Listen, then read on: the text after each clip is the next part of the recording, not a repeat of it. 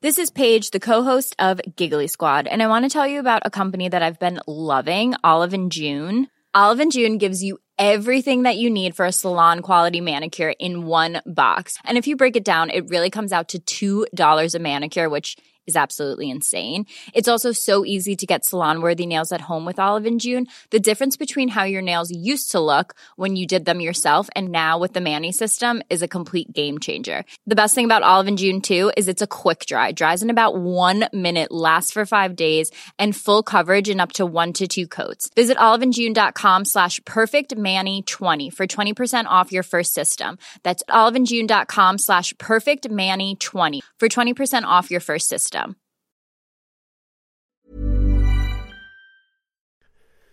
The following on podcast is proudly sponsored by Barbados Tourism. Before we kick off the show, I just wanted to take a moment to remind you that the I C C Men's Cricket T twenty World Cup final is taking place in Barbados this summer.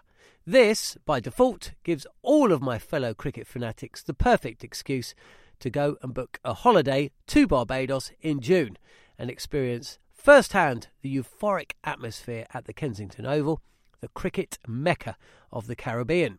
If the cricket alone isn't enough to tempt you, then let me be the one to remind you that a trip to Barbados can also include leisurely strolls along the breathtaking coastline, mouth-watering flavours of the world-class Bajan cuisine, and, of course, plenty of rum.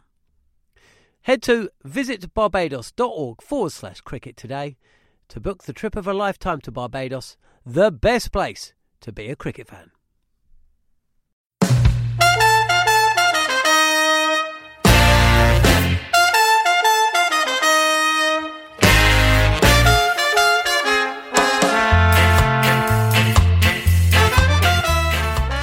Hello and welcome to the Following On podcast. I'm Jared Kimber and today with me is Guy Swindles, as John Norman has been rotated out uh, to rest himself.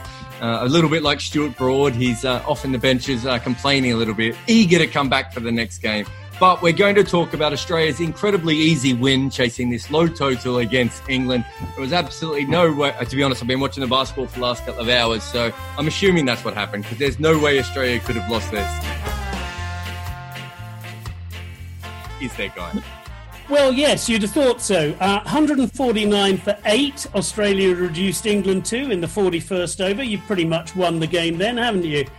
Yeah, England got away with it a bit, got to two thirty-one for nine. Um, but yeah, you're still going to win the match.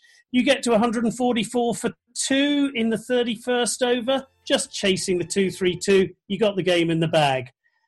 England won the match by twenty-four runs. The last four wickets, sorry, the last eight wickets going for sixty-three runs in one of the most remarkable turnarounds I've seen in a one-day international for a while. And just England yet again managing to snatch a victory when it looks as if they had no chance. And Australia, I, they must they must just wonder what they've got to do to see England off. They should have wrapped up the series win today. It should be two up with one to play. First England defeat in a one-day series since September the thirteenth, twenty fifteen. But instead, England have somehow won. They're back in it. And that momentum thing, well, at the moment, it's running very much with England going into that third one-day international.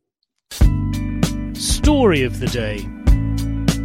Guy, essentially the story of this day is that Australia have found a way in this white ball series so far to be very poor against seam bowling.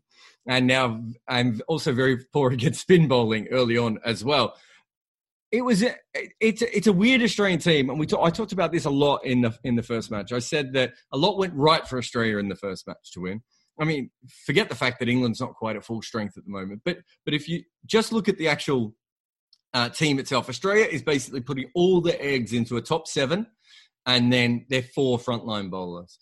And the problem with that is there's a reason why teams haven't done that through the history of um, one-day internationals, is it quite, it quite often comes to bite you. Um, today, it, it wasn't so much that. It was that they just couldn't take that final wicket. I mean, the, you, you could say the fifth bowler didn't help. You know, Mitch Marsh and Stoinis and, uh, you know, obviously Maxwell wasn't uh, as involved. But essentially, they couldn't take that final wicket, and it went, well, the final, uh, you know, a few wickets there, but it, it essentially ended up really costing them a massive amount, didn't it?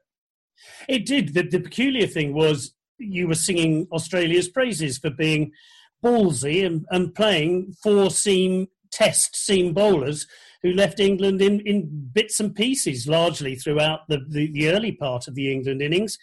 Watching Hazelwood boss Joe Root, who staggered to thirty-odd off seventy deliveries, having run out Jason Roy as well, and having a bad day at the office, no one could get going and, until the end when they tired a bit. And you're right, the fifth bowler cost them dear. But you still thought, well, they've done enough. And, and, and when the, the, the top batsmen again, the, the, the top three or four, got them within touching distance of victory. The surprising thing possibly, and I, I take your point about the, the, the bowling attack, but also Steve Smith was fit to play and he didn't, which was a bit weird. And I think England would have seen, well, they fancy themselves that much that Steve Smith's not playing, or maybe we can have a chance. And it was one of those strange ones. The other story of the day, I think, is Eoin Morgan's captaincy. He has said, I don't care how much I lose by, but I'm going to go to win. And in the twenty-sixth over, when he brought back Jofra Archer and Woakes and bowled them out, so by this stage he knew he'd have to go into the death overs with Adil Rashid, that was a huge call, and it came off brilliantly, and suddenly Australia were, were, were reeling and rocking, and I think that that has to be mentioned as well. Yeah, and it's it's weird because both teams basically tried the same thing. So Morgan will get a lot of credit for his captaincy, but Finch actually tried a similar thing. I mean, Hazelwood bowled out uh, quite early on as well, and, and they certainly attacked with the ball in that middle period. It's just that uh, the England bat deeper. So when you got England seven and eight wickets down, they could still take the game deep and then slog a few at the end, whereas Australia just doesn't really have that option, watching poor Alex Carey uh, try and do it. But, but surely the, the story so far is that Australia just isn't a fully functional one-day team, but they are still very much a team with incredible players. And the Steve Smith thing that you mentioned is very, very interesting for me, because if you're playing England normally and you're expecting to score three hundred to three hundred fifty, Steve Smith is not the most handy one-day player. He he can he could basically average forty-five in, te- in one-day cricket at a strike rate of eighty without any problem. The minute you go up to run a ball, Steve Smith doesn't become the same player. Today, Guy, you could not have asked for a better player to be in your middle order than Steve Smith. Absolutely right. That's exactly what they needed. They needed an eighty, eighty runs per one hundred player, and there just wasn't one. There, there seemed to be two gears. That was what interested me as well watching Australia, was tactically they seemed a few steps behind England in, one, the makeup of their team, and two, the run chase. Usually if you watch England with one decent player, a wicketkeeper batsman, I don't know, call him Jos Buttler with the tail, he kind of has a plan and knows what to do. And I felt that Carey, running singles, letting the bowlers have as much strike as he did, was suddenly handing the initiative back. And some of the captaincy, some of the changes of, of bowlers, particularly towards the end, were, were quite strange. And you suddenly realise that in the space of that five years that we mentioned earlier, England have gone, we've mentioned this so many times, but they hadn't got a clue what to do with te- tactically with this form of the game. And then watching Australia today, you thought, yeah, they've got the players, but they just don't have a game plan the same way England do. And to move on in this game and to just move up for Australia, you feel that's what they really need now. They have the players, they just need a plan. I think you're right. If you look at the Carey uh, one that you're talking about there, you've got a guy who made his whole career opening the batting in the Big Bash. He'd almost never made any runs in, in one-day um, domestic cricket. Uh, all everything, all of his career came from opening the batting in the Big Bash, and now he's batting at six and seven in a one-day team, batting with someone like Zampa and Hazelwood, n- neither of which are, are complete bunnies, but it, it was it was odd. And also, he went so long without hitting a boundary that I always feel in that sort of situation, you're almost, if, you, if you're not hitting the occasional boundary, you're putting yourself under a lot of pressure to suddenly hit three or four in ten balls, which is what he had to do. And then even little things, and I've seen this with Carey before, it was quite clear that Adil Rashid was only going to bowl wrong ones to him. Everyone knows that he could slog sweep. It's not, a, it's, you know, everyone on the ground knew, everyone should have known that he was going to bowl wrong ones outside off stump. So either Carey moves across his crease a little bit to make it so that it's a little bit more in his arc, or he stays where he is and hits the ball over the offside. He didn't know that either. So it's those little things that, which which is the difference between England, where everyone knows their role and is ready for their role, and it seemed like Australia. But they are still working out. But the story of the day is most importantly, that Australia lost. I'll go along with that. Moment of the day. Yeah, my moment of the day was when Eoin Morgan brought on um, Jofra Archer and said, right, we need wickets. And he just changed the game. Yes, I know Chris Woakes was the guy who took three wickets at that point. But suddenly it was a real statement of intent because Finch had been in trouble against Archer earlier. We'd seen one four-leg buys, a one-bounce four off his helmet. So he knew that what was going to come. And I think that that was my moment of the day. Brought back Archer, win or bust, here we go.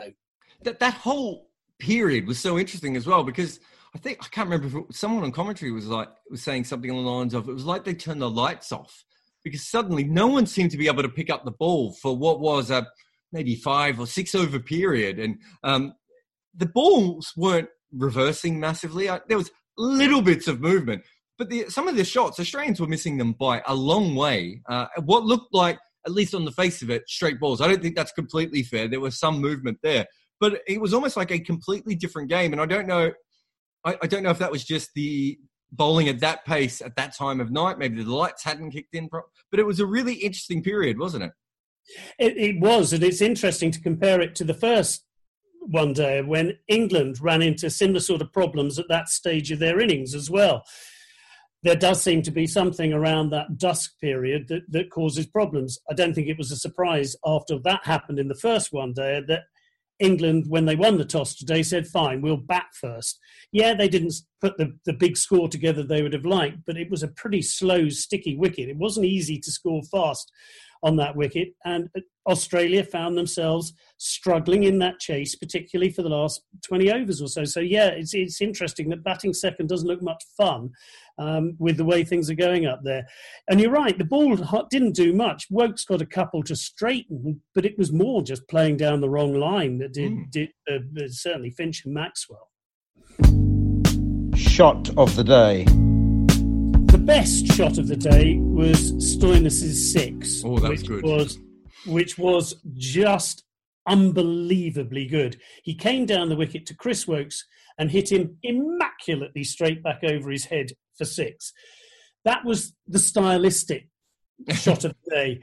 The one that probably changed the match a bit was probably Adil Rashid's hoik over Cow Corner in the penultimate over, when suddenly belief began to sort of come through the England team that they could actually post a defendable total. So they would, I'm, I'm going to hedge my, if I find a fence, I'll sit on it. But they were my two shots of the day. I quite enjoyed Marnus Labuschagne's like scoop off his nipple, uh, the, the sort of late cut that he did. I'm not actually sure if he meant it or not in the end, but it came off the middle of the bat with soft hands. So it felt like he meant it. He knew if he played it properly, it would go to third bat. It was a very odd shot. But this, the Stoinis one, it's, I don't think I've ever seen a player. So uh, what, what, what's the game called in the uh, test match or Sabut, um, uh, Sabutio? What's the, the game called in the... Well, the, the, the, the, yes, the, the, the tabletop.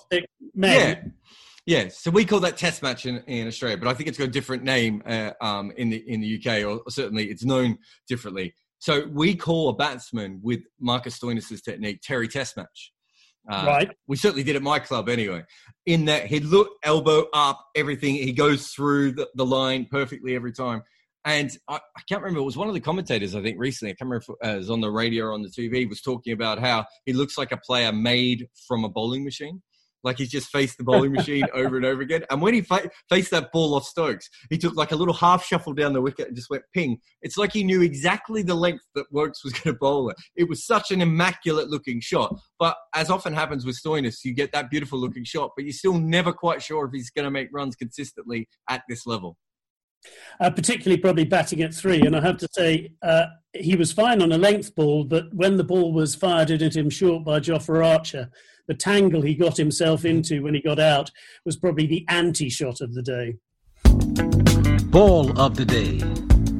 The Chris Woakes one to Aaron Finch. It just straightened enough, just clipped his off stump, and that was when the rot set in. So, yes, it was a bit of a Jaffer. I know that Finch probably played down the wrong line, but for what it did for the match at that time, that would be my that would be my ball of the day.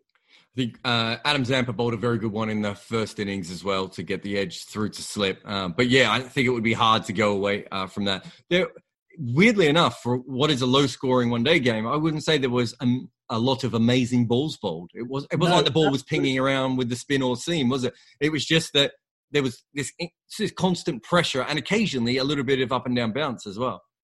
Absolutely. No, I, it was funny because I was way, going through both teams looking for my ball of the day, and I was looking at all the dismissals, and I was thinking, actually, yeah, usually there's one that you can, you you can really climb into and talk about, but but it was harder this time. Batsmen couldn't get in and never felt quite safe. You felt no one really, apart from Rashid, scored at better than a run a ball significantly. Um, so yeah, it, it, it, it was that kind of slight lottery on picking my ball of the day, but I'm going to go with that Woakes one. Lol of the day. Uh, lol of the day, Guy, I've got one straight off the top. Uh, Joe Root's out there batting. He's batting with Jason Roy. Jason Roy finally looks like he's finding some kind of form. Joe Root looks like he's taken Jason Roy's bad form and ingested it. Cannot hit the ball off the square. He's being tormented by Hazelwood, occasionally by Stark as well. And I was thinking to myself, just just at this moment, I was like, oh, he's going to do something stupid here. I thought he would play a bit of a silly shot. Instead, he hit the ball straight to cover and took off. And, of course, the run-out had to be Jason Roy's end, the man who was finding form, not Joe Root, who then continued to struggle for the rest of the year. I mean, it... It's incredible to think that that is funnier than Australia losing eight for sixty-three and losing an unlosable game. But if you were watching the start of this game, it was just, oh, it was so painful watching poor Jason Roy walk off the field. Absolutely. And, and the, the serious lack of eye content, uh, eye contact as he walked past Joe Root. Root just buried his head in his hands and just, just I can't look at him. I can't look at him.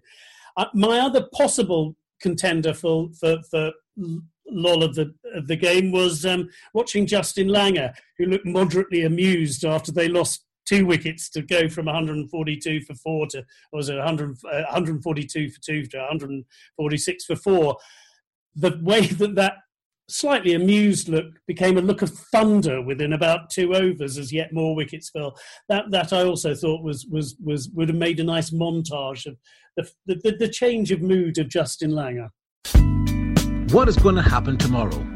Guy, what is going to happen in the third game? You talked about momentum before, which is a concept I fundamentally don't agree with. But I would say that if you are that flawed a team, which Australia is at the moment, a lot of things have to go right for you. You would say that a lot of things actually went right for them today and they still managed to lose. So what, what is your what is your thinking in the last game? I, I'm with you a bit on momentum, but I think England know how to win at the moment, and possibly Australia can pinch a victory against England, as we saw in the World Cup. But when the big one comes, England tend to find a way to win. So, sorry, the, the, uh, the inter-country uh, story that goes on between you and I as well here, but my, my, I really genuinely think England are going to win the next match and win the series. I think England are the better side, but I'm going to I'm going to hedge that on whatever's happening around that dusk period where it is hard to bat, or whatever period it is, we're, we're not at the ground. We're both in, we're in our own individual bubbles, if you will. uh, they're very varying TalkSport bubbles. But I, I think if you bat first um, and you've got good bowlers, which both of these teams do, I think there's a very big chance that batting first, as long as, put it this way, if England had batted first and been bowled out for one hundred eighty, which they probably should have been bowled out for, uh, I think Australia would have been fine. But I think it, once you're getting over that two twenty, two thirty, and it's certainly going beyond that, I just think that there there seems to be something going on. Um, and I don't know if it's a fresh pitch for the next one, but Eoin Morgan was asking for um, uh, slower and lower pitches. So I'm assuming um, that it will be an interesting pitch, whether it's fresh or not, for the last game. If it's not fresh, I certainly wouldn't want to be batting second uh, when when uh, the Old Trafford gets a little bit weird. But it'd be very interesting to see what happens. Guy, thank you very much for listening. This has been the Following On podcast. You can get it on all your podcasting apps.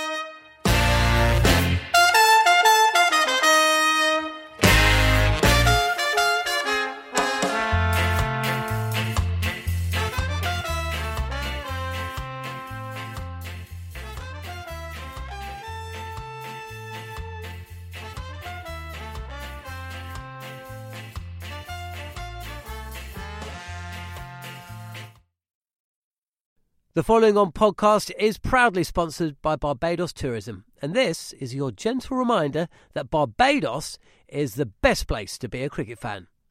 With eight matches from the I C C Men's T twenty Cricket World Cup Series taking place in Barbados this summer, including the final, you can experience the summer of a lifetime by booking today.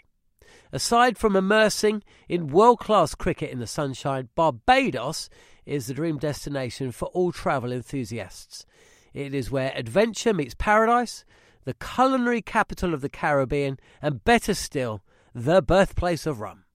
If you're keen to unite with cricket fans across the globe for what is set to be an unforgettable summer, then head to visit barbados dot org forward slash cricket today.